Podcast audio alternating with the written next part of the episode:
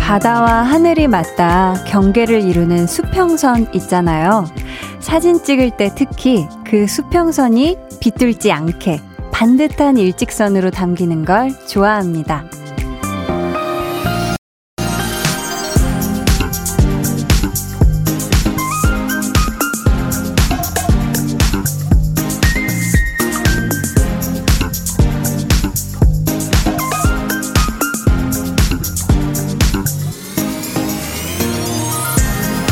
바다도 하늘도 안정적으로 각자의 영역이 지켜지는 느낌이랄까요?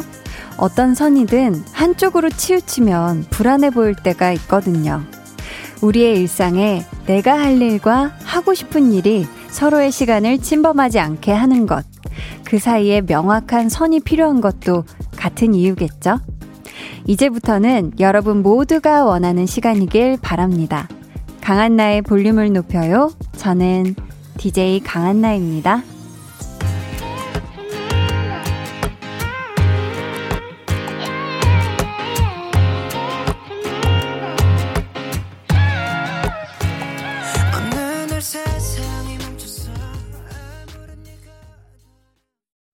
강한나의 볼륨을 높여요 시작했고요. 오늘 첫 곡은 방탄소년단의 Life Goes On 이었습니다. 어, 제가 오프닝에 바다, 수평선 이야기를 했는데 어, 사실 제가 몇 달 전부터 노래를 불렀거든요. 막 바다 보고 싶다, 바다를 보러 가고 싶다 이랬는데 제가 얼마 전에 딱 그 드라마 촬영을 마무리하고 나서 음, 뭔가 진짜 마무리하는 어, 것 같은 느낌이 들 것 같아서 실제 바다를 짧게 보고 왔거든요. 야, 정말 파도 소리 하며 그 하늘 색깔이며 그 뭔가 물에 그 막 그 부서지는 그 파도의 그 색감이랑 모든 게 너무 좋더라고요. 그래서 가만히 서서 진짜 바다를 원 없이 보다가 이제 추워서 이제 냉큼 서울로 올라왔습니다. 아, 춥긴 춥더라고요. 네, 바닷바람이 아 너무 좋았어요. 아마 지금 이 시간까지는 내가 하고 싶은 일보다 음, 해야 할 일들을 더 많이 하셨을 것 같은데요. 이제부터는 누가 뭐라 하든 선을 딱 긋고 내 시간, 나의 니즈를 채워나갈 수 있으면 좋겠습니다. 음, 지금부터 적어도 여러분이 잠들기 전에 몇 시간 정도는 이런 좀 시간이 필요하잖아요. 그쵸? 일삼칠오 님, 맞아요. 경계선 진짜 공감 가요. 그 경계선 한쪽으로 잘못 쏠리기만 해도 중심이 와르르르. 건강이며 업무며 자기개발이며 등등 어느 상황에서나 경계선은 만들 수 있는데 그 경계 구분 짓는 것도 쉽진 않죠 하셨습니다. 음, 그쵸. 이게 막 어느 한쪽에 너무 쏠리는 것 또 좀 문제인 것 같고 막 스스로 느끼기에 남이 봤을 땐 괜찮겠지만 그게 참 중심을 잘 잡는 그런 것도 쉽지가 않고요. 그렇죠? 안유라님도 얘기를 하시네요. 중심을 잡기가 힘들죠. 오프닝 멘트에 가슴이 설레네요. 내가 하고 싶은 일이 지금 내가 하는 일이 맞나 생각해보게 되고요. 근데 이 시간 볼륨을 높여 듣는 건 제가 좋아하는 일이에요 하셨습니다. 아, 감사합니다. 남효진님은 올 한 해 여행도 못 가고 바다 보고 오고 싶었는데요. 아까 산책 나갔는데 바람이 너무 불고 추워서 바로 포기했어요. 내년에 코로나 잠잠하고 날 따뜻해지면 가려고요. 추운 거 못 참아요. 유유하셨습니다. 음, 그쵸. 이게 산책 나가기에도 너무너무 추워진 날씨이기 때문에 진짜 잠깐 바깥에 뭐 살 거 있어서 나갈 때에도 정말 뭐 마스크는 당연히 잘하고 목도리도 하고 여러분 이러고 잘 몸을 감싸고 나가셔야 됩니다. 아셨죠? 자, 계속해서 사연 신청곡 보내주세요. 문자번호 샵팔구일공, 짧은 문자 오십 원, 긴 문자 백 원이고요. 어플콩 마이케이는 무료입니다.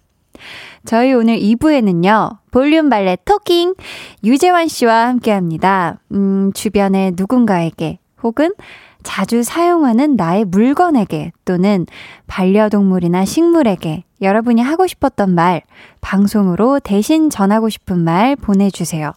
당연히 익명으로도 참여 가능합니다. 그럼 저는 들어야 하는 것이기도 하면서 너무나도 너무나도 듣고 싶었던 광고 후에 다시 올게요. 볼륨 업, 텐션 업, 리슨 업. 여러분은 지금 강한나의 볼륨을 높여요 듣고 계시고요. 저는 배우 정우입니다. 오빠, 예전보다 요즘이 더 깊어지고 촉촉한 눈빛인데 정통 멜로 해보실 생각 없으신가요? 야, 이게 또 사투리가 굉장히 운율을 자연스럽게. 저희 영화 조조 할인으로 많이 보시라고. 아, 이유가 확실하네요. 네. 이웃사촌 조조 할인으로 많이 봐주세요. 매일 저녁 여덟 시 강한나의 볼륨을 높여요. 네, 강한나의 볼륨을 높여요 듣고 계시고요. 아, 볼륨이 맑고 깨끗한 분위기라고 칭찬을 해주셨던 우리 정우 선배님의 맑은 웃음소리 같이 듣고 오셨습니다. 김정은님께서요. 한디 안녕하세요. 오늘 처음 들으러 왔어요. 히히히. 친구가 한디 라디오에 푹 빠져 달달한 목소리를 저한테 들으라고 마르고 닳도록 말해서 들으러 왔습니다. 저도 푹 빠져버렸네요. 수경아, 듣고 있니? 나 들으러 왔어. 하셨습니다. 아우, 수경님 너무너무 감사해요. 아유, 우리 또 와주신 정은님도 감사하고요. 아주 지금부터 아주 제가 달달하게 아주 꿀에, 어? 귀를 꿀에 담궈드리겠습니다. 어, 말이 되나요? 아무튼. 아무튼 열심히 한번 달달하게 해볼게요. 달달한 거 좋아하신다고 하니까. 밖에서 피디님이 머리를 긁적긁적. 차다희님께서 한디 수능 끝난 고삼이에요. 삼 년 전부터 수능 끝나고 친구들과 제주도 여행 가려고 없는 용돈 모아서 계획 다 짰는데 코로나십구로 집에만 있네요. 그동안 보지 못했던 드라마 정주행하며 위안 삼고 있네요. 하셨습니다. 아우, 우선 우리 다희님 수능 치른 거 너무너무 고생했고, 어, 그쵸. 지금 사실 원래 같았으면 수능을 잘 치르고 난 다음에 뭔가 딱 친구들이랑 여행을 가는 그런 타이밍인데 코로나십구로 갈 수는 없죠. 그쵸? 대신에 이제 집에서 안전하게 여태까지 보고 싶었는데 못 봤던 그런 뭐 티비 예능도 있을 거고 우리 다희님 보고 싶었던 드라마도 있을 거고 진짜 좀 그걸로나마 달래셨으면 좋겠습니다. 우리 다희님 저희가 달달한 핫초코 쿠폰 보내드릴게요. 사일구육님 이제 퇴근하는데 남자친구가 너무 보고 싶은 밤이네요. 유유유유. 흑. 요즘은 혼자보단 둘이 더 행복해요. 같이 받아보고 있으면 얼마나 좋을까요? 하셨습니다. 아유, 그럼 당장 지금이라도 퇴근하셔서 남자친구의 손을 붙잡고, 아, 붙잡으면 요즘 좀 위험하죠. 아, 어떻게 뭐 영상 링크로라도 네, 유튜브 뭐 바다 이런 거라도 같이 공유하면서 우리 여기 꼭 나중에 같이 가자 하면서 좀 사랑을 속삭이시는 게 어떨까 싶습니다. 음. 이사이아정님께서 한디, 시상식에서 시상하는 거 잘 봤어요. 역시 우리 한디, 시상할 때도 목소리 부드럽네요. 크크. 시, 시간은 짧았지만 한디 목소리는 언제나 들어도 매력적이에요. 하셨습니다. 아니...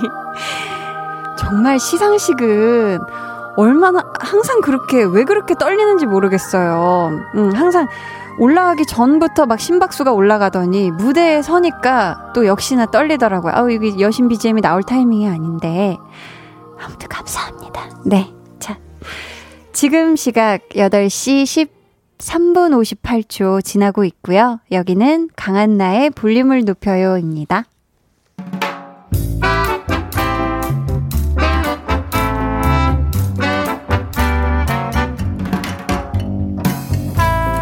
소소하게 시끄러운 너와 나의 일상 볼륨 로그 한나와 두나.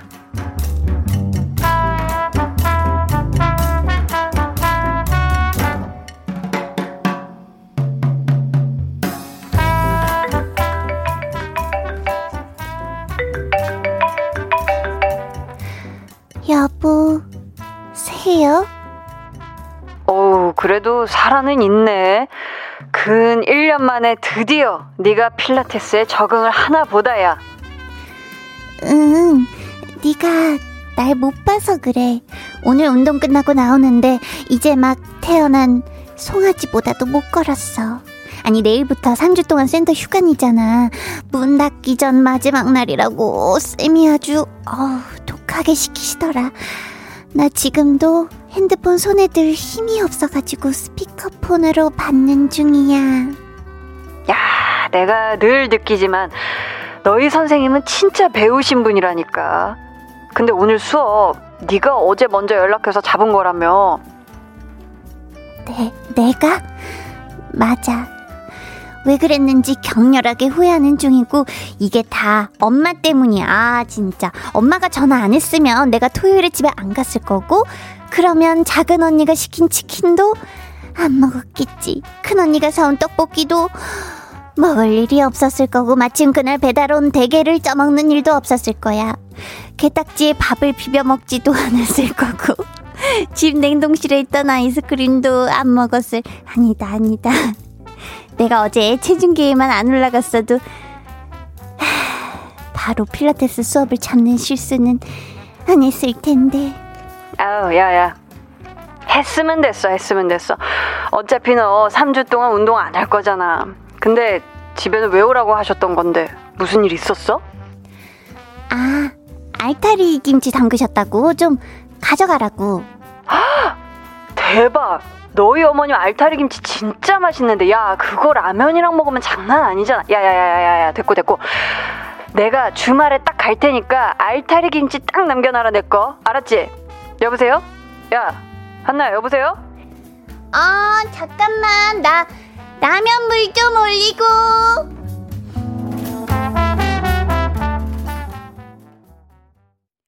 볼륨 로그 한나와 두나에 이어 들려드린 노래 지코의 아무 노래였습니다.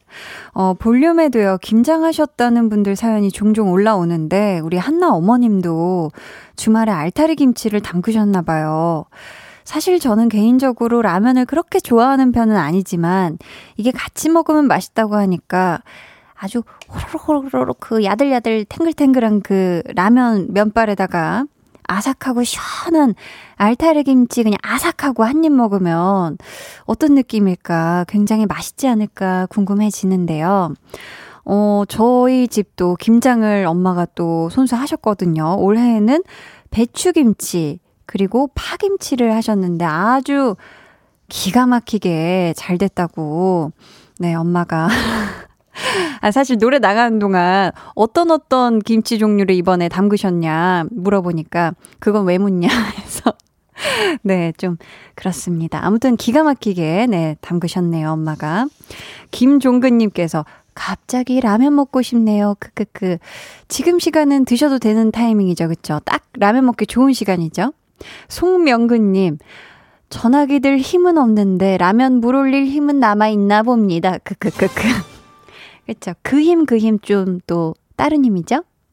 밤탱이님께서는 필라테스 가지고 들 일이 아닌데 도대체 몇 가지나 먹은 거임? 하셨는데 사실 저도 이것 때문에 조금 웃음이 났어요. 아니 한나가 이렇게 필이 왔는지 왜 이렇게 많이 먹은 거여서 너무 귀여워가지고. 근데 그렇지 않나요? 뭔가 약간 많이 먹는 날은 정말 날 잡고 이것저것 너무 많이 먹게 되고 좀 덜 먹을 때는 또 확 덜 먹게 되고. 케이 칠구오삼님 한나 너무 공감해요. 크크크. 먹을 땐 너무 행복한데 먹고 나면 후회하고 마치 제 모, 모습 같아요. 크크 하셨습니다. 근데 먹을 때 행복하면 먹고 나서도 후회 안 하는 게 최고인 것 같아요. 잘 먹었으면 됐다 하고. 김정호님 일주일 다이어트라는 것을 하고 오늘 저를 위해 보상한다고 지금 두 시간 동안 계속 먹었어요. 저 제정신이 아닌 것 같아요. 점점 하셨습니다. 와, 치팅데이죠. 티, 치팅데이. 그 일주일에 하루 동안 정말 먹고 싶은 거 그 하루만큼은 다 먹는 거. 지금 두 시간 동안 얼만큼 드셨는지는 모르겠지만 음, 이제 그 손을 멈춰주세요. 우리 정호님. 수정님께서는 라면 알타리 꿀조합 인정요 하셨습니다. 어, 이게 굉장히 꿀조합인가 봐요. 저는 요 조합으로 먹어보진 않았는데 뭔가 약간 시원한 그 느낌 때문에 더 이게 맛이 확 이렇게 올라가는 걸까요? 자, 볼륨의 마지막 곡 볼륨 오더송 주문받고 있습니다. 사연과 함께 신청곡 남겨주세요. 문자번호 샵팔구일공, 짧은 문자 오십 원, 긴 문자 백 원이고요. 어플콩 마이케이는 무료입니다. 케이 팔일공구 님, 저는 오늘 찬밥 모두 누룽지를 만들었어요. 김장김치하고 갓김치랑 먹었는데 너무 맛있더라고요. 찬밥 이렇게 누룽지 만들어서 누룽밥 해먹으면 정말 좋아요 하셨습니다. 야, 그러면 이 또 찬밥을 다 이렇게 후라이팬에 해서 이렇게 눌러가지고 누룽지를 이렇게 직접 다 만드신 거죠. 와, 이게 뭐 돼 있는 누룽지를 끓여서 먹는 거는 해봤는데, 와, 이게 진짜 우리 팔일공이 님, 이건 정말 부지런함의 승리가 아닐까 싶습니다. 그죠? 부지런해야 또 이렇게 맛있는 것도 먹고 그러는 것 같아요. 누룽밥이랑 갓김치는 맛있다. 음. 육팔칠일 님께서는 몸 안 좋아서 오늘 휴학한 언니랑 쿠키 만들었어요. 언니가 그동안 쿠키 만들고 싶다고 여러 번 말했어서 오늘 만들었답니다 하셨어요. 어떤 쿠키 만드셨죠? 음. 이게 뭐 저도 예전에 막 홈베이킹 해가지고 이것저것 재료 다 사가지고 집에서 예전에 어렸을 때 만들어봤던 기억이 있는데 이게 참 맛있더라고요. 집에서 참 맛있고 한동안 생각이 안 나는 좋은 작용까지 이게 냄새를 계속 많이 맡다 보니까 아무튼 오늘 그 소원 성취를 하신 거죠. 맛있게도 드셨고 아주 잘하셨습니다. 저희는 노래 듣고 이 부에 올게요. 송이님이 추천해 주신 노래예요. 백현의 공중정원.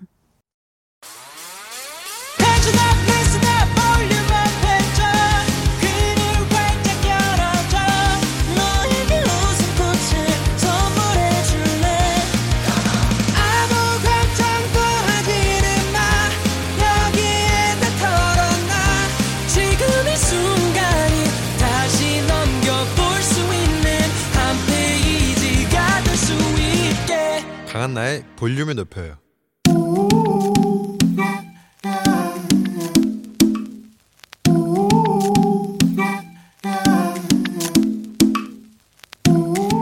볼륨 가족이라면 누구나 무엇이든지 마음껏 자랑하세요.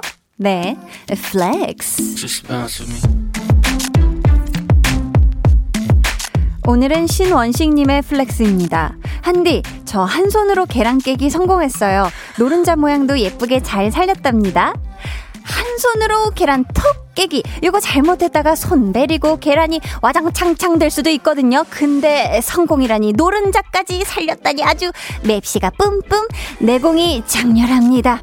이제부터 원식님이 계란 한 판 사면 스물아홉 알밖에 없을 거예요. 왜냐면 원식님에게 한 계란 없으니까. 플렉스.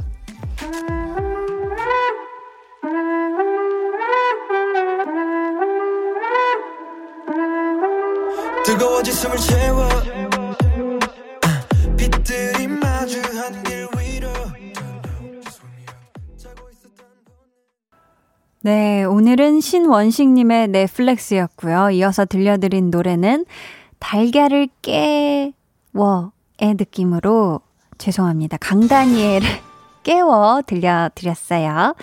사양 감사하고요. 선물 보내드릴게요.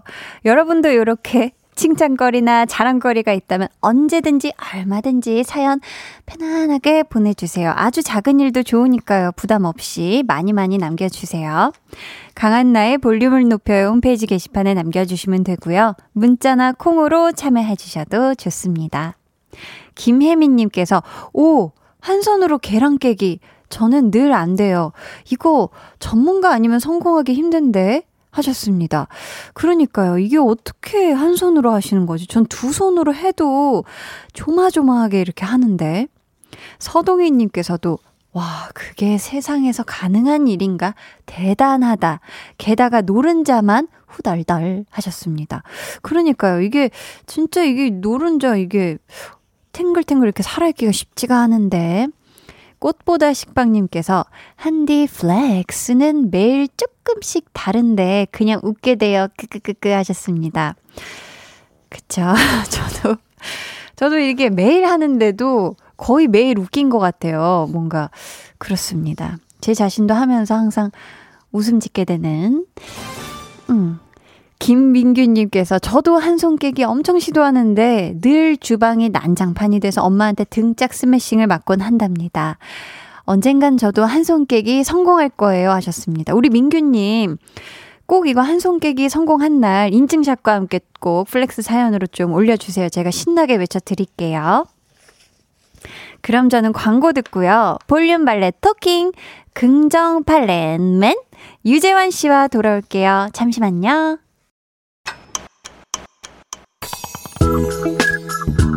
매일 저녁 여덟 시 강한나의 볼륨을 높여요.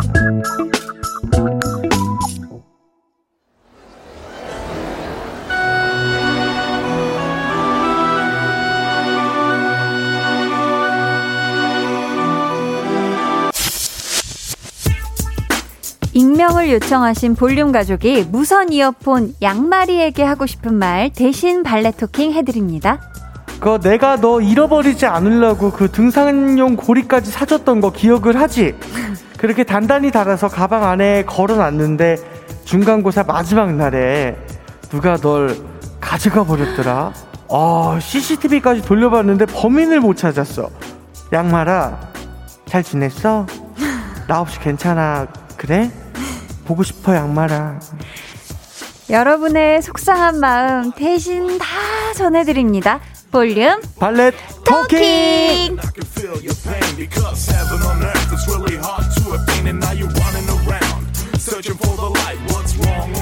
네, 앞에서 소개해드린 분께는 저 한디도 너무너무 먹고 싶은 떡튀순 세트 쿠폰 선물로 와. 보내드리고요. 네. 이 시간 함께해 주실 분입니다. 다른 라디오에서 데려가지 못하게 아주 센 등산용 고리로다가 볼륨 스튜디오에 묶어두고 싶은 유재환 씨, 어서 오세요. 아, 네, 안녕하세요, 유재환입니다. 반갑습니다. 아, 보고 싶었어요. 보고 싶었죠. 네, 네, 네. 아니 재환 씨는 실제로 네. 라디오에서 게스트 섭외 연락 엄청 많이 오죠. 아, 요건 진짜 많이 오죠, 그렇죠. 요즘도 네. 계속. 아, 요즘은 조금 제가 바빠가지고 음. 연락을 주시거나 그러진 않고 일단 네. 고정을 제가 두 개를 하고 있기 때문에 이미 그쵸. 이미 더 이상은 포화 상태이기 때문에 네, 그래서 네. 딱히 이제 홍보나 아니면 누군가 묶여 나갈 때 뭐 아. 이런 거 아니고 전문 용어죠. 묶여 나가요. 묶여 나가요. 고리처럼 묶여서 나가나요? 그렇죠, 그렇죠. 어. 큰 가수가 이제 리액션자가 좀 필요할 때. 묶여줘요, 제가. 어, 네. 그런 네. 거가 좀 있죠. 아, 그런 상황들. 네네. 아, 근데 또 워낙 재환 씨가 거절을 잘 못하는 성격이잖아요. 네네. 근데 섭외 전화가 오면은, 네. 뭐, 어떤 코너냐, 음. 디제이는 누구냐, 이런 거를 묻지도 따지지도 않고 일단 하겠다고 하나요? 어, 이건 일단 하겠다고 합니다. 아, 그래요? 네, 이거는 뭐 고민의 여지가 없기 때문에 오. 뭐 믿어서 저를 전화 주신 거였기 때문에 네. 믿는 만큼 보답을 해야 되는 게 맞고 오. 저는 그리고 일단 어, 뭔가 읽거나 아니면 대화하거나 한 가지 주제로 토크를 계속 진행하는 것 네. 이런 것은 제가 어, 타고났어요. 그래서 저는 어. 좀 어렵지 않게 네. 좀 라디오 게스트를 할 수 있겠지 않나 싶습니다. 아, 타고났기 때문에 이건 얼마든지 할 수 있는 부분이다. 네네. 좋네요. 저희 앞에서 소개해드린 사연 지금 누가 무선 이어폰을 훔쳐갔나 봐요. 아하. 무선 이어폰 이름이 양말이. 양말이다. 그러니까 한 짝이라도 없으면 안 되잖아요. 아, 그렇죠. 양말처럼. 네. 재환 씨도 혹시 물건에 이름 같은 거 붙여준 적 있어요? 어, 저는 없습니다. 음. 저는 워낙에 그 제가 좀 낯간지러운 말이라던가 좀 네. 부끄부끄한 거를 잘 못해가지고 어. 이렇게 어떤 대상을 의인화하거나 네. 아니면 또 나를 삼 일칙으로 부르는 그런 행동. 아, 재환이네. 재환이는. 재환이는 네. 뭐가 먹고 싶어. 예. 이런 식으로 안 하신다는 거죠. 어, 그런 거는 저한테 조금 어려운 것 같습니다. 명칭을 음. 부여하는 것. 네. 이거는 많은 또 남자분들이 네. 어려워하는 것 중에 하나인 것 같아요. 아, 그래요? 네네. 어. 자, 그렇다면 실수로 만약에 뭘 잃어버렸다거나 음. 혹은 누가 가져가서 없어진 물건 중에 가장 아까웠던 거 있어요? 어, 저는 사실 잃어버리지도 않아요.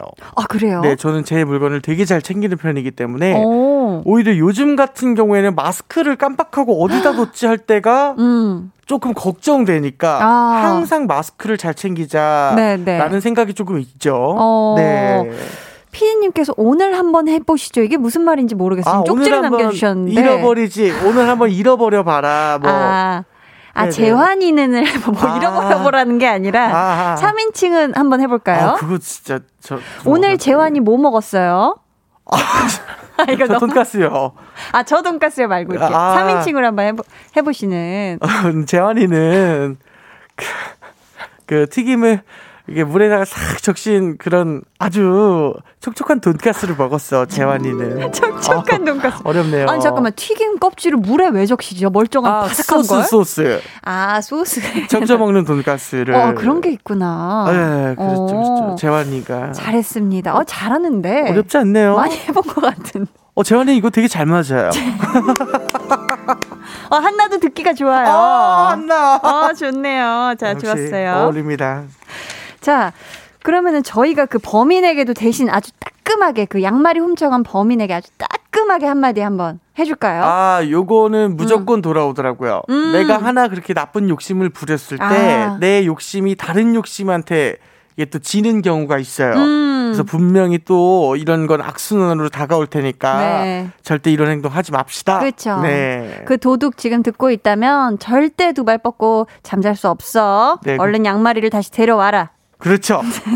자, 이렇게 물건도 좋고요. 네. 혹은 사람에게도 좋습니다. 하고 싶은 말이 있다면 지금 보내주세요. 방법은 재환 씨. 자, 문자번호 샵팔구일공, 짧은 문자 오십 원, 긴 문자 백 원이고요. 어플 콩 마이케이는 무료입니다. 자, 평소에 쑥스러워서 못했던 말, 음. 혹은 너무 화가 나서 참아 못했던 말. 아, 그래도 말하기 힘들지. 그럼요, 그럼요. 그러나 어떤 이야기든 좋으니까 다 보내주세요. 네, 익명 원하시는 분들은요, 사연에 익명이라고 적어주시면 되고요. 소개되신 분들 중 추첨을 통해 선물 보내드릴게요. 그럼 노래 듣고 와서 본격적으로 코너 시작해볼까요? 자, 오늘도 저 한디가 우리 재환 씨 토크 흐름을 툭툭 끊을지 어쩔지 한번 지켜봐 주세요. 지드래곤의 삐딱하게 들을게요.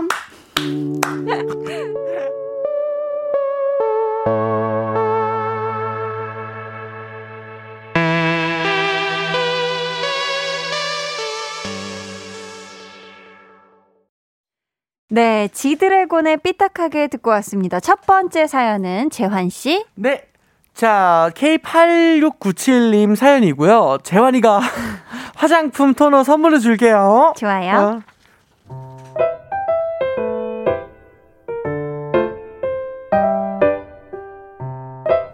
어, 어떻게 늦었다 늦었다. 어, 나, 나 이번 버스 진짜 놓치면 안 되는데. 엄마, 나 가요. 갈게. 우리 딸은 오늘 아침에도 황급히 뛰쳐나갔습니다. 어쩌다 하루가 아니라 아, 매일 뜁니다. 육상 선수도 아닌데 매일 뜁니다. 어, 늦었어 늦었어 늦었어 늦었어. 도대체 왜 그러는 걸까요? 어, 엄마 왜? 너 아직도 그러고 있어? 안 나가? 출근 안 해? 아, 어, 나가 나가 나 나 나 나 딱 마스카라만 바르고. 아, 대충 해 일단. 다 했어 다 다.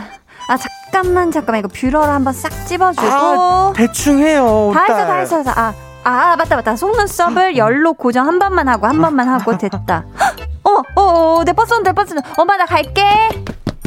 아, 정말 신기한 건 좀 일찍 일어난 날에도 상황은 마찬가지라는 겁니다. 어어어, 다 했어. 아니, 나 마스카라만 바르고 잠깐만. 어머. 됐다. 아, 뷰러를 한 번만 더 올리고 됐다. 아, 열로 한 번만 더 올리고 됐다. 어머, 어, 어떻게 버스 버스 버스 온다. 나 엄마 나 갔다 올게.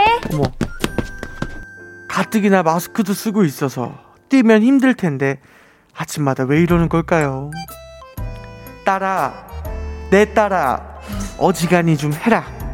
버스 시간 다 되어간다면서 뭘 또 바르고 있어. 뭘 또 그렇게 올리고 있니. 엄마가 이런 말까지는 안 하려고 했는데 티가 안 나. 맨날 버스 잡아야 되는데 뛰지 말고 Would you please 일찍 좀 나가줄래?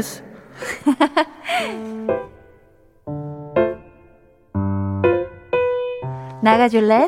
나가줄래? 아우, 좋아요. 네. 어머님이 근데 지금 걱정돼서 그러신 것 같죠? 네네, 막 그쵸. 이렇게 빠르게 뛰다가 솔직히 넘어질 수도 있는 거고, 그쵸? 어, 위험하죠. 그쵸. 어, 스텝이 꼬이면 넘어지기 십상인데. 에이. 근데 뭐 늦게 일어났던, 일찍 일어났던 꼭 집에서 시간 빠듯하게 나가는 분들 있지 않나요? 그렇죠. 사실은 대부분의 사람들이 최소 시간만 계산을 하고 음. 보통 출근을 하기 때문에 아. 언제나 변수가 생기는 것을 막을 수 없어요. 이게 알람부터 시작되는 것 같아요. 그렇죠. 삼 분 뒤. 삼 분 뒤. 오 분만 오 분 뒤. 더. 맞아요. 이 분 뒤 뭐 이렇게 미루다가 그 마지노선이. 한 시간을 더 자요. 그러니까 한 시간까지 더 자면? 예, 저 같은 경우는 십 분 단위로 계속 알람이 울리는데 어. 그 잘 일어나는 버릇을 두면은 네, 사실 네. 그 한 시간 동안 잠도 안 잔 것이 잠 잔 것도 아닌 것이 맞아. 애매하거든요. 누워만 이렇게 애매하게 몸은 피곤하고. 그렇죠. 이럴 때는 이제 한 방에 팍 일어나는 그런 습관을 좀 들이면은 어. 아주 좋아요. 이게 더 잔다고 피로가 안 풀린대요. 그건 맞아요. 한 방에 딱 첫 알람 들었을 때 깨야지 제일 몸이 의외로 상쾌하다고. 그렇죠. 그렇죠. 어디서 본 것 같은데. 제대로 봤네. 네. 아니 근데 어 재환이가 잘하네. 팩트네. 아유 한나 짱이야. 음 잠깐만 뭐야 이게 뭐야. 나 오늘 토크 흐름이 좋네요. 아, 오늘은 이제 좀 약간 외국식 서로의 아, 명, 명칭을 부르며. 어 깜짝이야. 아 그런 어. 식으로. 예, 약간 좀 그런 느낌으로. 좋네. 네, 좋네. 어 그래요. 자 근데. 만약에 늦었지만 네. 절대 절대 또 안 뛰는 분들도 있잖아요. 그렇죠. 있죠. 막 주변에 누군가랑 막 같이 어딘가를 가야 돼. 네네. 근데 늦었는데도 뛰지도 않고 세워라 내워라 막 네네. 이런 사람들 있잖아요. 그런 사람들 네. 있으면 어떻게 좀 보채세요? 재환 씨는 옆에서? 아, 전혀 그렇지 않습니다. 그런 분들은 정확하게 음. 두 가지로 분류가 돼요. 네. 이미 늦어서 포기했다. 어. 두 번째 택시 탈 거다. 확실히 갈리네. 확실히 갈립니다. 어. 택시 탈 생각하면요. 이제 좀 그때부터 마음이 이제 여유롭죠. 편안해지죠. 그렇죠. 예. 재환 씨는 외출 준비할 때 걸리는 시간 어느 정도예요? 저 한 이십 분? 이십 분? 예, 샤워 한번 하고 그냥 바로 출근, 옷 입고 출근. 음. 네, 저는 오래 걸리지 않습니다. 거기까지 한 이십 분 걸리는구나. 어. 저는 외출하기 전에 저는 무조건 뭐 새벽에 출근해야 되는 상황에도 네. 일어나서 꼭 아침으로 빵과 커피를 먹고 어머머. 씻고 뭐 머리 말리고 뭐 여러모로 이렇게 준비하다 보면은 네. 집에서 출발해야 되는 시간에서 한 사오십 분은 전에는 무조건 일어나야 되는 것 같아요. 어, 꽤 오래 아침 음. 시간을 잘 활용하는군요. 아무리 새벽에 나가야 돼도 좀 어. 그렇게 하게 되는데 못 씻고 나갈 때도 있어요. 약간 좀 너무 급하게 나가야 돼요. 절대 그런 적은 없어요. 아 무조건. 어, 아. 네. 그래서 저는 알람 들으면 잘 일어나는 편이긴 해서 네, 네. 물론 저도 뭐 삼 분, 오 분 이러긴 하지. 하는데. 네, 네, 네. 자 집에서 나가기 전에 마지막으로 거울을 딱 봤는데 예. 옷이든 머리든 화장이든 뭔가 마음에 안 드는 게 있다면. 자, 오랜만에 우리 동시에 한번 네. 이구동성을 한번 대답을 해볼게요. 아, 너무 좋습니다. 자, 마음에 안 드는 게 있어, 뭐든. 네. 내 지금 상태가. 음. 일 번, 다시 들어간다. 네. 이 번, 시간 없으니 그냥 간다. 음. 자, 일 번, 이 번 중에 골라주세요. 자, 네. 하나, 둘, 셋. 일 번. 이 번. 음. 음. 그쵸. 어, 뭐 어차피 예상해서 우리가 토크가 네, 한결은 네. 될 수가 없다는 그쵸, 것을 알아요. 평행선인 걸 알아서 서로의 이야기를 더 듣자. 재환 씨는 왜 시간 없으니 그냥 간다예요? 어, 일단은 내가 다시 들어간다고 해서 음. 이게 많이 달라지진 않을 것이라는 그런 게 있어요. 음. 뭐 예를 들면은 옷이나 화장이나 머리 같은 것을 제가 네. 했어요. 음. 근데 집에 들어가서 다시 좀 수정을 했을 때 내 음. 외모력이 얼마나 달라질 것인가 어. 크게 달라지지 않더라고요. 아. 네. 전 뭔가 좀 아쉬운 걸 발견했을 때 네. 빨리 집에 가서 빨리 수정을 하면 어. 삼십 분, 삼십 분에서 이 분 안쪽으로는 끊을 수 있다. 이야, 대단합니다. 생각하기 때문에 그런 순간이 예를 들면 음. 어 어떤 거예요? 옷이에요? 아니면 보통은? 뭐 여러 가지 요인이 있을 수 있죠, 이게. 아, 막 머리 끝이 조금 삐쩍, 삐, 삐쭉하다. 근데 어. 이게 계속 신경 쓸 것 같으면 그냥 네. 드라이를 한번 그냥 쓱 해주면은 확 이렇게 되니까. 다시 들어가서요? 어, 근데 그게 금방 이게 사실 또 되거든요. 근데 많이 나오면 포기하죠. 뭐 이미 주차장이다 하면 바로 깔끔한 포기를 하는데. 야 신기합니다. 음. 진짜. 자 청취자 사연을 볼게요. 네. 이채영님. 아무리 바빠도 마스카라하고 뷰러 올리는 순간에는 신중할 수밖에 없어요. 네. 유유유유. 내 속눈썹 소중해 하셨습니다. 아, 그렇죠. 저도 근데 이제 직업 특성상 음. 화장을 하는 남자예요. 저도 그쵸. 샵을 가지 않을 때는 제가 음. 이제 알아서 얼굴 방송용 메이크업을 하는데 네. 요 마스카라하고 뷰러 올리는 순간은 진짜 신중해야 되는 게 아, 마스카라도 하세요? 마스카라는 안 합니다. 음. 근데 제가 이제 그 클렌징 티슈로 네. 눈에 이제 붙어있는 파운데이션을 살짝 지우면 음영 효과가 생겨요. 근데 이게 네. 달리는 차 안에서 음. 이게 좀 해봤는데 네. 방지턱 넘을 때마다 제가 렌즈를 계속 제 손으로 만지더라고요. 찔러지지. 아 찔러지죠. 내 눈을 네네. 많이 만져요. 어. 그래서 이런 거는 진짜 신중하게 해야 돼요. 아 예. 그렇죠. 신중해야죠. 맞아요. 그리고 속눈썹 세게 찝다가는 이게 끊어질 수도 있고 뽑힐 수도 있고 이러거든요. 뷰러는. 그래요? 맞아요. 이희심님 소개해 주세요. 네. 자 제가 딸한테 그래요. 발라도 똑같아.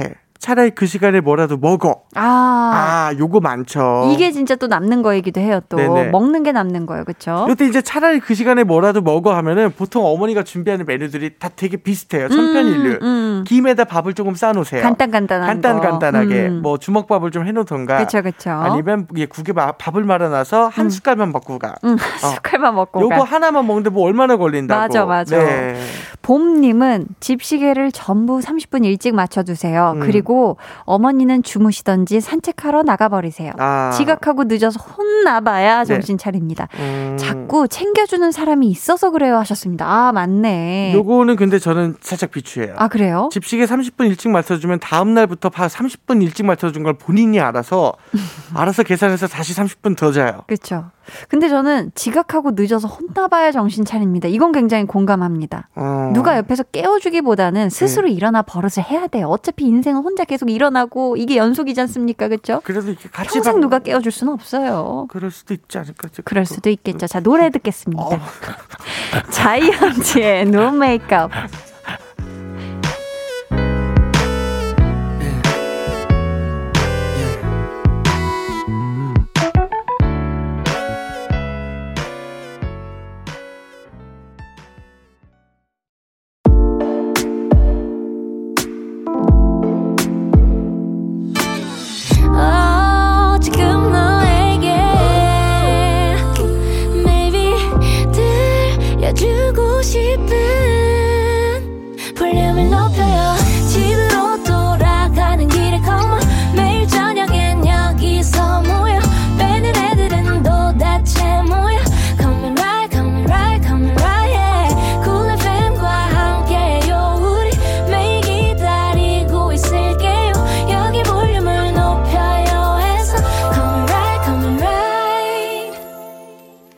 강한나의 볼륨을 높여요 삼 부 시작했고요. 볼륨 발레 토킹 유재환 씨와 함께하고 있습니다. 어, 등짝엔 스매싱님께서요. 네. 어, 밥 다 차렸다는 엄마 말은 거짓인 경우가 많아요. 아, 이것도 맞죠. 아, 이것도 빨리 맞죠, 맞춰놓은 맞죠. 시계만큼이나 다 됐어, 다 됐어에 이제 맞아요. 앞으로 얘가 한 이십 분 뒤에 올 거라는 걸 미리 아시는 우리 엄마들의 그렇죠. 극공감. 음, 네. 이때 이제 도마를 씻기 시작하시는 거예요. 다 됐어, 다 됐어, 찰랑찰랑. 네, 좋습니다. 남, 남녀 칠세 마동성님. 마동성님 남녀 남녀 칠세 마동성님께서 자 과장님이 가져가서 등 긁는데 쓰시. 음. 저의 삼십 센티미터 자에게 좀 전해주세요. 자에게? 지켜주지 못해 미안하다. 아니, 아.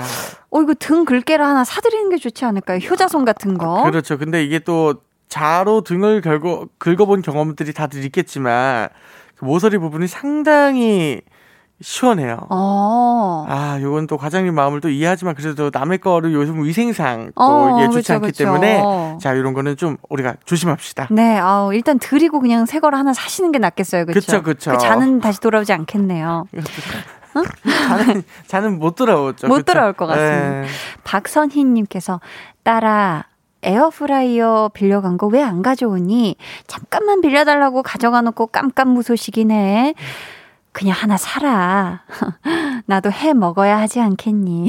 라고 하셨습니다. 요즘 필수템이죠. 그렇죠. 아, 예. 우리 엄마도 해 드셔야죠. 그렇죠, 그렇죠. 왜 빌려가 놓고 안 주면 이게 딸이라고 다 되는 때가 아니지 않습니까? 그렇죠. 아, 우리 한나 씨는 뭐 이렇게 어머니께 이렇게 에어프라이 같은 거 이렇게 음. 좀 받아가지고 돌려드려야 되는데 못 돌려드리고 그런 상황이 좀 있었나요? 정말 죄송한데 없어요. 없는데 아니 이게 딸들도 그쵸? 장성을 어. 하며 어. 어. 어, 뭔가 이렇게 또 다시 돌려드리고 그렇지. 해야지. 아 언니 중에는 좀 이런 경우가 있겠다. 이런 경우가 언니 중에는 또 보자 보자. 아, 보자 보자. 네네 에어프라이어가 일단 네. 있어야 되는데요. 네, 없네요. 자 김진아님. 자 유칼립투스야 정말 미안해. 어 왜지? 장마철에 관리를 못 해줘서 이제 나와 이별이구나. 너 키우기 어렵다고 했는데 아. 내가 나를 너무 믿었어. 음. 잘 가. 꼭 기억할게. 아유, 우리 유칼립투스가 아주 찐한 좋은 향만 남기고 떠났겠네요. 네, 아유, 그쵸, 그쵸. 어떡하나 이를 어째. 꽃말이 참 예쁘니까 우리 또 기억합시다. 어, 무슨 꽃말이죠? 아, 근데 유칼립투스? 몰라요. 미안해요. 어, 너무 미국식 아닙니까? 외국식 지금 표현을. 제가 스로우 하다 보니까 항상 네네네. 던지고 보다 보니까. 아, 꽃말이 참 아름답다. 여러분 유칼립투스의 꽃말 좀 알려주세요. 아시는 아, 분. 좋습니다. 네, 예쁘다고 하니까요. 궁금하네요. 음. 자, 볼륨 발레 토킹 실시간으로도 이렇게 여러분 사연 받고 있어요. 누군가에게 혹은 내가 타고 다니는 차, 사용하는 휴대폰, 키우는 식물 등등에게도 좋습니다. 하고 싶은 말이 있다면 문자로 보내주세요. 번호는 재환씨. 네, 문자 번호 샵 팔구일공, 짧은 문자 오십 원, 긴 문자 백 원이고요. 음. 어플 콩 마이케이는 무료입니다. 네, 추첨을 통해 저희가 선물 보내드릴 거고요. 익명 원하시는 분들은 말머리에 익명이라고 달아주세요. 이번에는 제가 소개해드릴게요. 박정민님의 사연이고요. 선물로 치킨 한 마리 쿠폰 보내드립니다.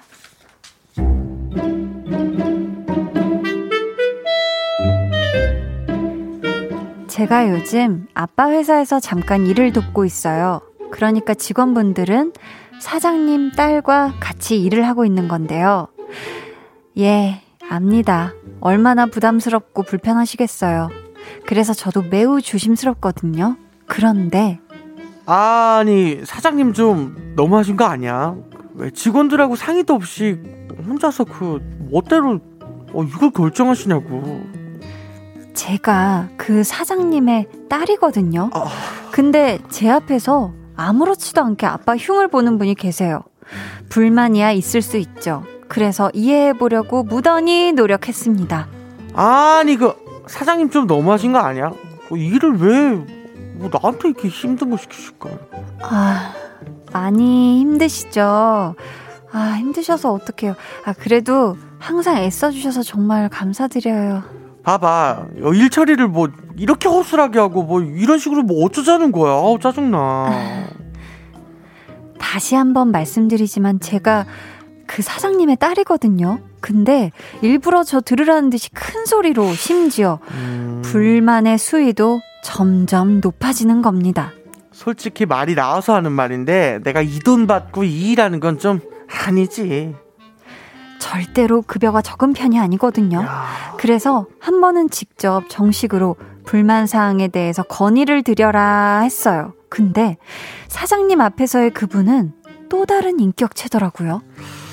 아이고, 사장님, 어.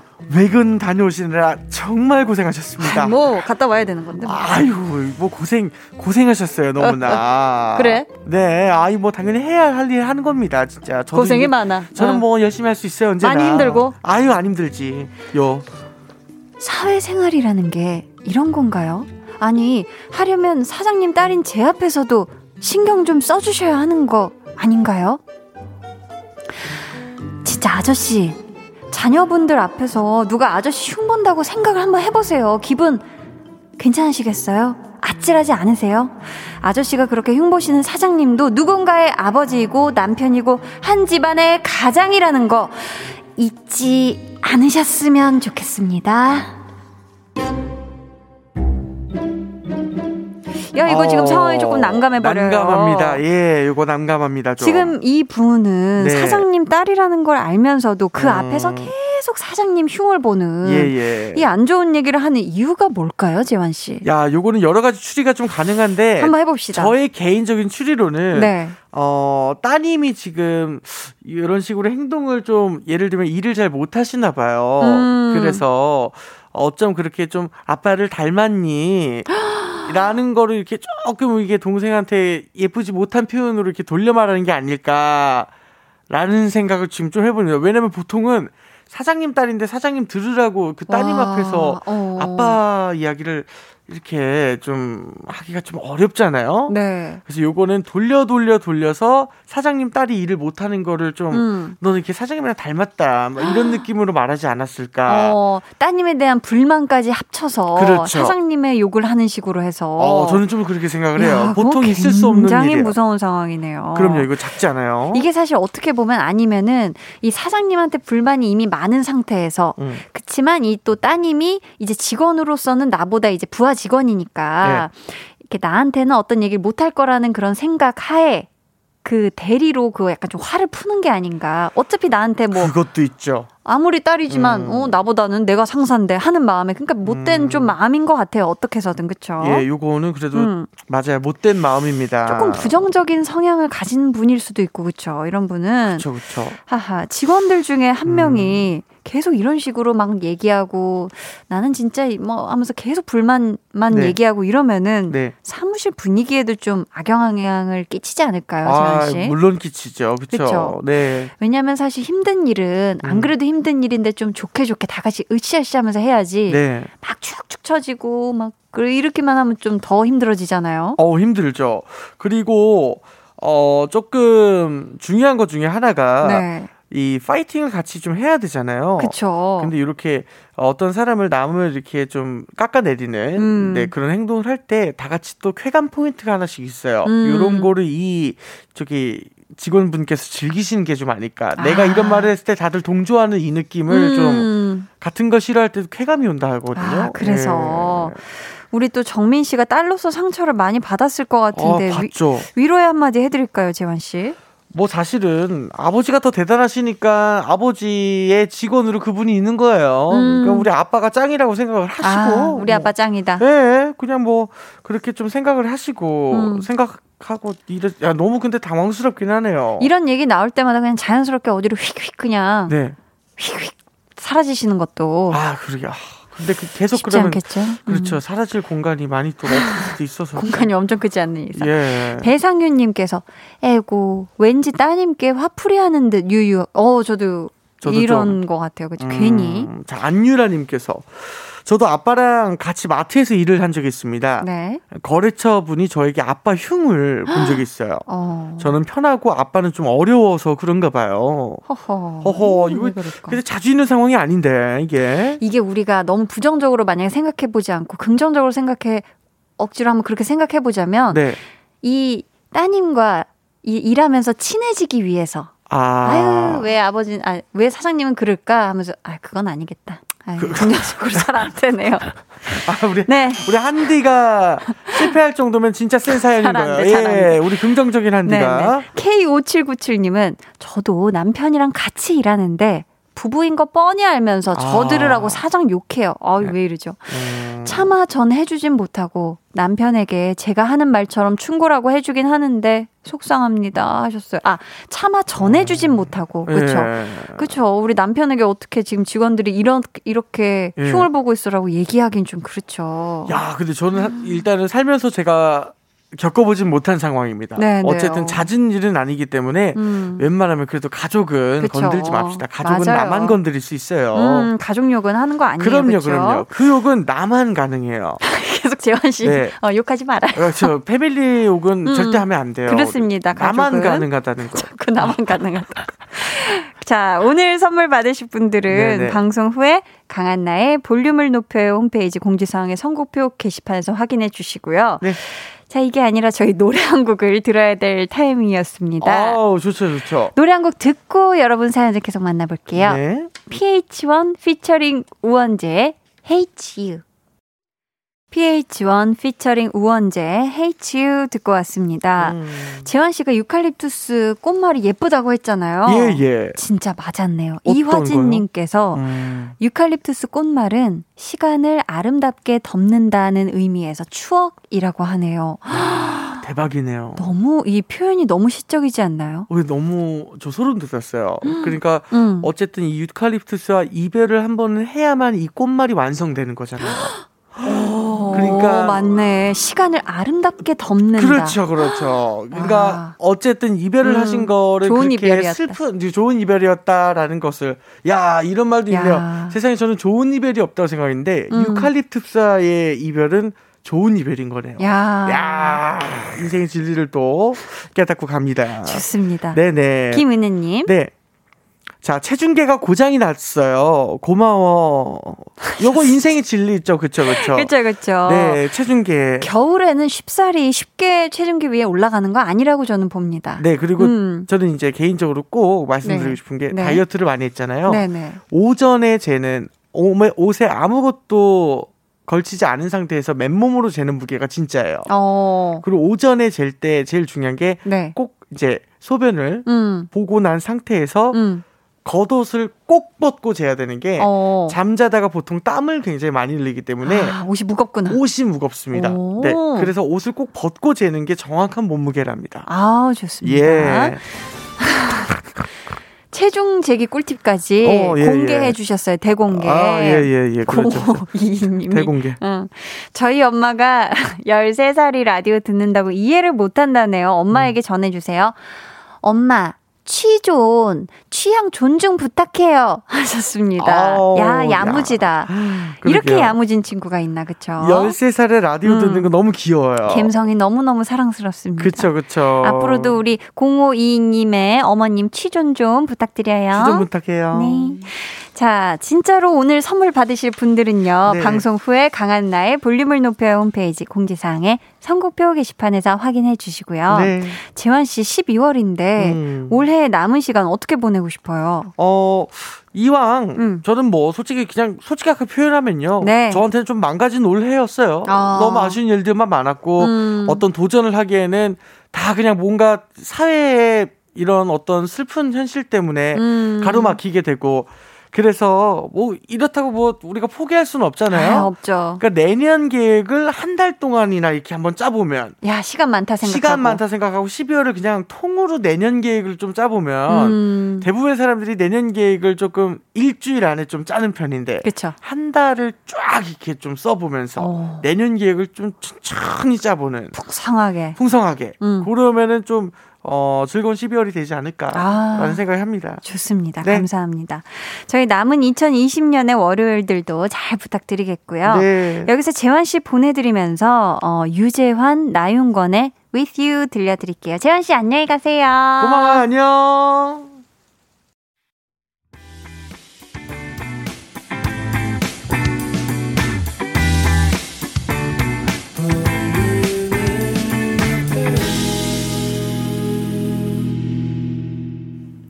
팔십구 점 일 케이비에스 쿨 에프엠 강한나의 볼륨을 높여요 함께하고 계십니다. 사공공일님께서요. 재환님 진짜 매력 있어요. 한나님 방송 듣다가 완전 팬 되었습니다 하셨어요.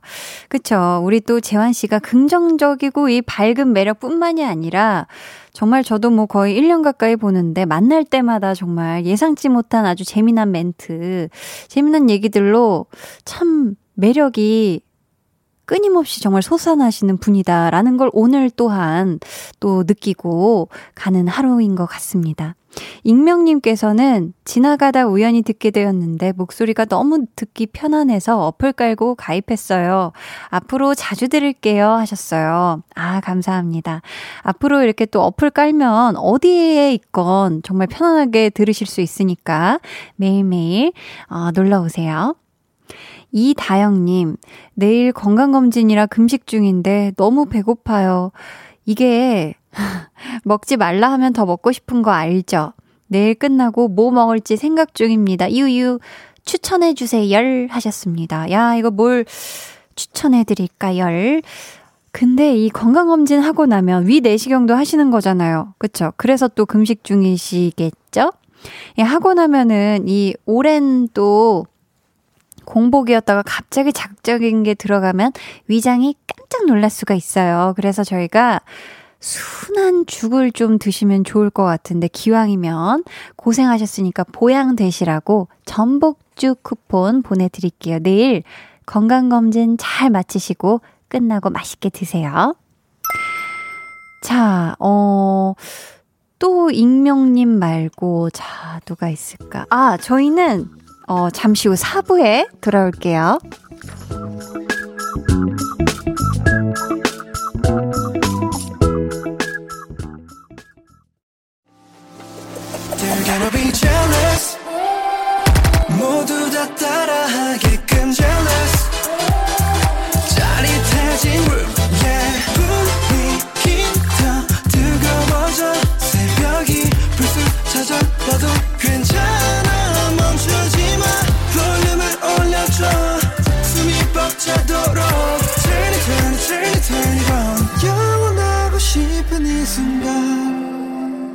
강한나의 볼륨을 높여요.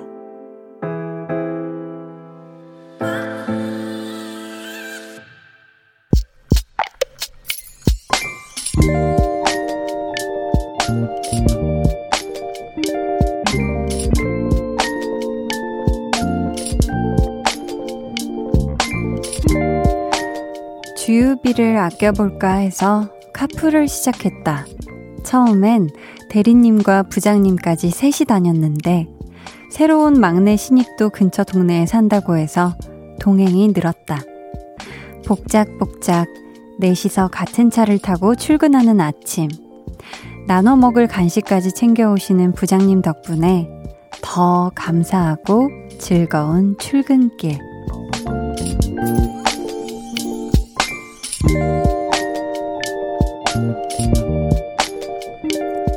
이이육사님의 비밀 계정, 혼자 있는 방. 아침을 기다리는 이유가 있다는 게 행복한 밤.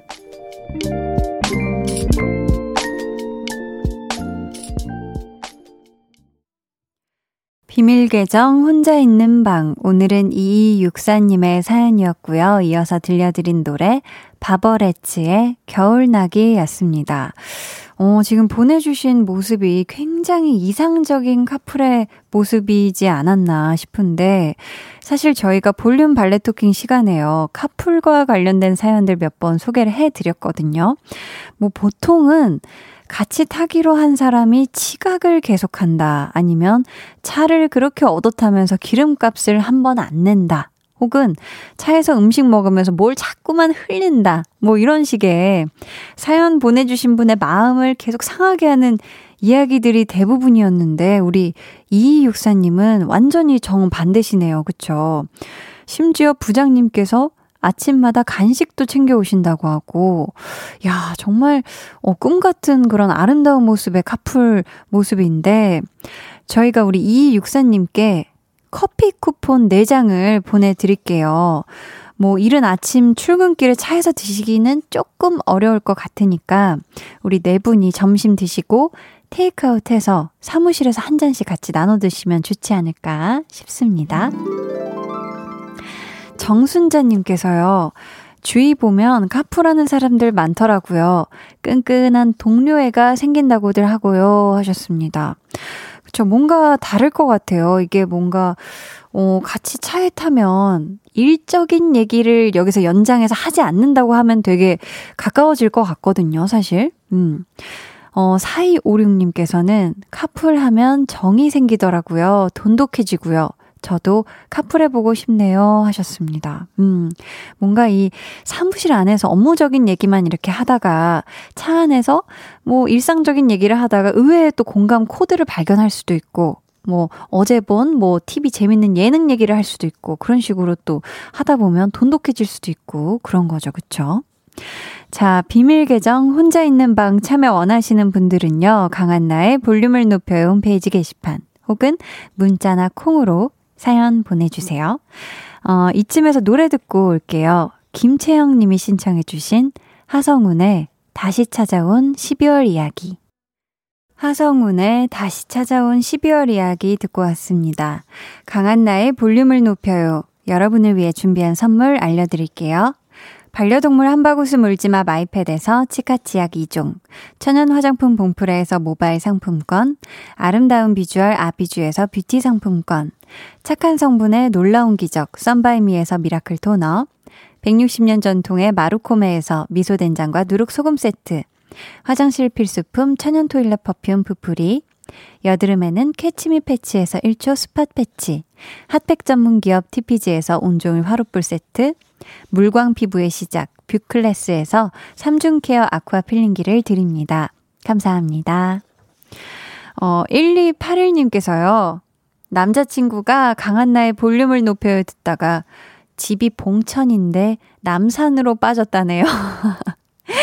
정신 차리라고 해주세요. 정명근, 정신 차려! 라고 보내주셨습니다. 야, 느낌표가 지금 네 개거든요. 여자친구분이 지금 화가 많이 나셨어요. 우리 정명근 씨, 남산으로 가면 어떡합니까? 얼른, 네, 봉천으로 얼른 집으로 빨리 가세요. 아무튼 들어주셔서 감사해요. 강희은님께서는 공부하면서 볼륨 듣고 있는데 잘 안 풀리는 문제 때문에 화나다가도 한디 목소리 들으면 화난 마음이 풀려요. 볼륨 너무 좋아요, 하셨습니다. 야, 또 우리 음, 친척일까요? 아무튼 우리 또 광시성을 가져서 우리 한디가 또 반가운데, 우리 강희은님 이게 안 풀리면 막 화가 나고 막 성이 나고 이러지만, 그렇죠. 이게 또 화낸다고 이게 문제가 안 풀어지거든요. 이럴 때일수록 마음을 편안하게, 이게 풀릴 문제면 풀리겠지 하는 마음으로 편안하게 행복한 게 최우선입니다. 스트레스 받지 마세요. 이수진님께서는 한디 목요일에 있을 엄마 아빠 결혼 기념일에 두 분을 위한 그림을 그리며 허, 라디오를 듣고 있어요. 두 분이 좋아하시겠죠? 하셨습니다. 와, 너무 좋아하실 것 같은데요. 어머니, 아버지의 이 결혼기념일에 두 분의 이제 두 분만을 위한 특별한 그림을 우리 또 따님이 직접 그려주는 거잖아요. 이것만큼 감동이 없을 것 같은데, 우리 수진님, 목요일이면 이제 며칠 안 남았잖아요. 그림 또 예쁘게 완성하셔서 이 결혼기념일에 이 선물, 그림 선물 딱 안겨드리면 분명히 좋아하실 것 같습니다. 음, 이나래님께서는요, 우와, 저 출근길에 출근해서 또 퇴근하며 계속 라디오 듣는데 한나씨 건 처음 들어봐요. 급하게 나가면서 잔호 자동 채널 고정으로 듣는데 재밌어서 못 내리고 있어요. 히히. 재밌네요 하셨습니다. 야, 그러니까 이게 어떻게 막 이렇게 급하게 하다가 자노, 자동 채널 고정이 이렇게 딱 팔십구 점 일에 지금 걸린 거잖아요. 상황이. 어디 못 넘어가는 거잖아요. 그쵸? 아, 우리 나래님 감사합니다. 기왕이면 그거 고쳐지지 않고 계속 쭉 머물렀으면 좋겠어요. 저는 나래님과 앞으로 퇴근길을 함께 하고 싶습니다. 어, 저희 지금 소개해드린 분들 모두 커피 쿠폰 보내드릴게요. 너무너무 감사해요. 저희는 에스에스제이님께서 신청하신 수지 디피알 라이브의 홀리데이 들을게요. 안녕하세요. 케이비에스 쿨 에프엠의 막내 디제이, 신입 디제이, 신생아 디제이, 데이식스 키스터 라디오 디제이 영케이입니다. 볼륨 가족 여러분들, 어디 가지 마시고 저랑 열 시에 만나요.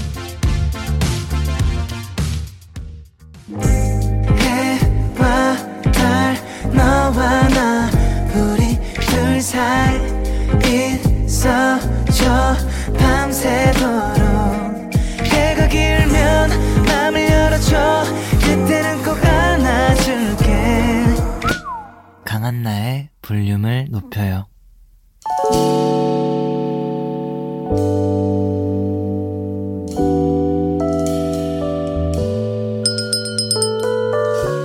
주문하신 노래 나왔습니다.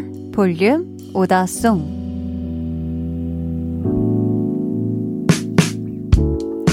볼륨의 마지막 곡은 미리 예약해주신 분의 볼륨 오더송으로 전해드립니다. 오늘은 육육공이 님. 요즘 스트레스가 심해서 동화책 읽고 있어요. 아무것도 몰랐던 어린 시절로 돌아가고 싶네요. 한디 저 좀 응원해주세요 하시면서 적재에 나랑 같이 걸을래 주문해주셨습니다. 음, 제가 응원의 마음을 듬뿍 담아서 이 노래 끝곡으로 들려드릴게요. 저희 내일은요, 찐 선곡 로드, 고정 선곡 요정 백아연씨, 그리고 스페셜 선곡 요정 저 한디 아니고요, 비투비의 이민혁씨와 함께합니다. 여러분 기대해주시고 많이 많이 놀러와주세요. 임선민님께서 언니, 나 언니 덕에 라디오 처음 들어요. 라디오, 아니 언니가 하는 라디오여서 재밌네요. 매일 올게요. 사랑해요 한디 하셨습니다. 야, 임선민님 저도 사랑해요. 아우, 너무 감사하고요. 라디오 새내기 우리 선민님, 앞으로도 매일매일 우리 함께하기로 약속해요. 김은혜님, 한디 내일은 진짜 추워진다고 해요. 퇴근길 뜨시게 히터 틀고 조심히 가세요 해주셨습니다. 여러분도 따뜻하게 내일 입고 나가셔야 돼요. 아셨죠? 그럼 모두 포근한 밤 보내시길 바라면서 지금까지 볼륨을 높여요. 저는 강한나였습니다. 가을밤이 찾아와 그대를 비추고 또 나를 감싸네.